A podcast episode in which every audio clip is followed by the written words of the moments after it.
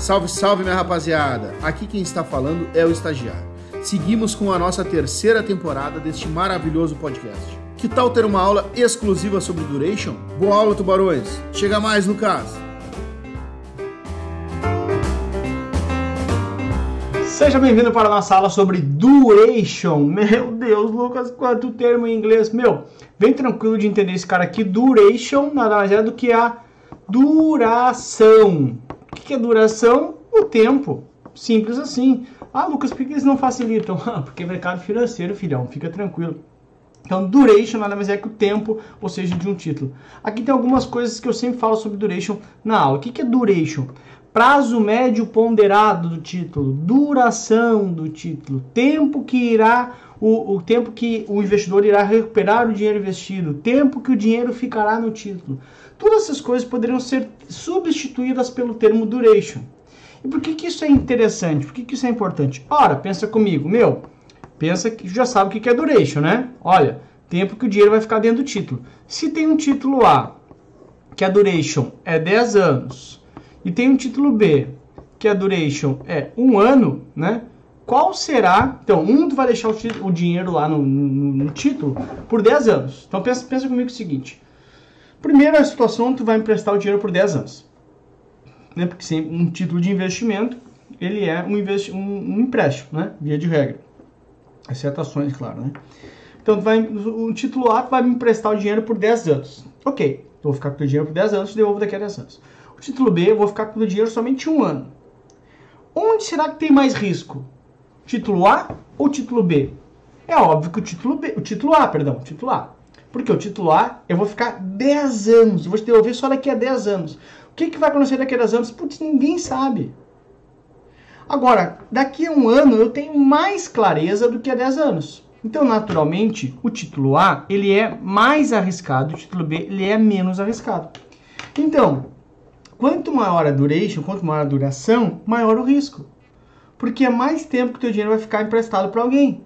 E esse alguém pode quebrar, as condições econômicas podem mudar e naturalmente quanto maior o prazo, maior a incerteza do que vai acontecer com a economia. Então é só pensar isso, meu, quanto mais duration, mais risco. Quanto mais risco, mais retorno. Quanto mais risco, mais oscila o título naturalmente. Essa é a ideia básica. Então bem simples. Então vamos lá. Quanto, como é que vai funcionar a tua prova? Bom, primeira coisa é o seguinte, quando for título sem cupom, vamos lembrar, né? Lembrar aqui, ó. Olha aqui, ó. Essa definição aqui serve agora, ó. Duration, pegar aqui, ó, duration aqui, ó. Uh, tempo que irá recuperar o dinheiro investido, ou seja, quanto tempo eu vejo o dinheiro. Quando eu estava no banco, eu explicava isso para os clientes. A duration é basicamente quanto tempo tu vai ver o teu dinheiro. Pensa comigo o seguinte, num título sem cupom, e esse título tem prazo de 10 anos título sem cupom. Como tu bem sabe, tu coloca hoje e tu resgata tudo no final.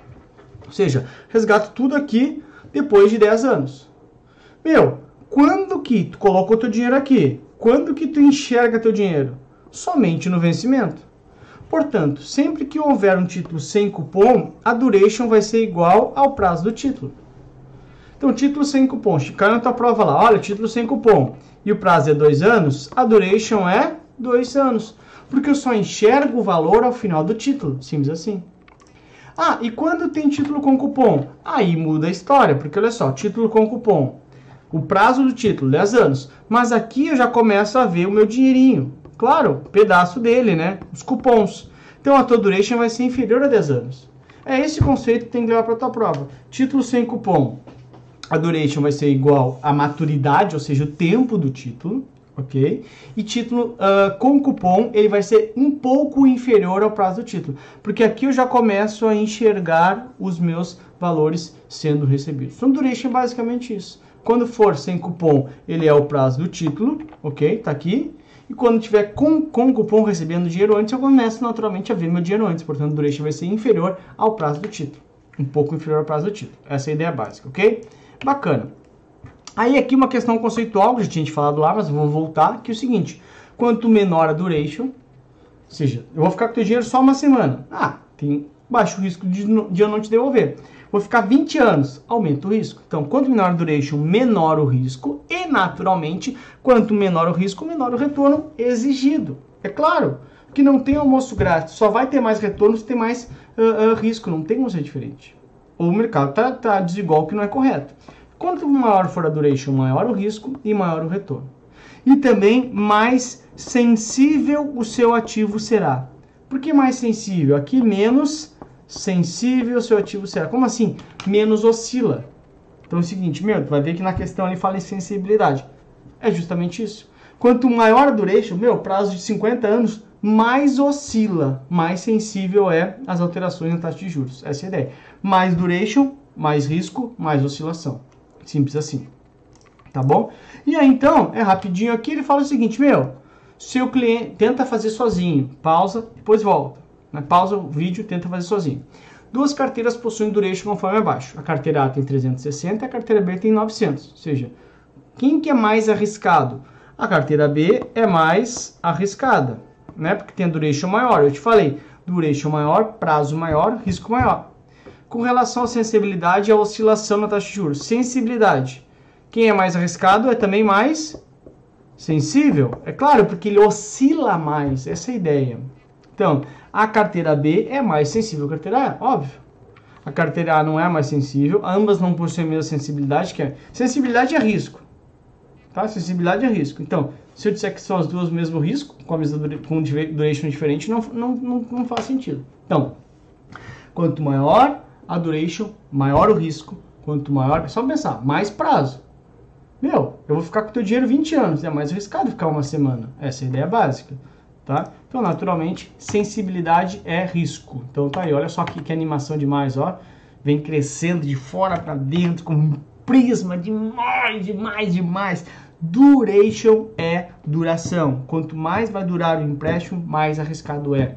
Porque o cara vai ficar mais tempo com o meu dinheiro lá. É o tempo que eu vejo dinheiro. Quanto mais arriscado, mais sensível, mais oscila. Essa é a ideia básica, tá bom?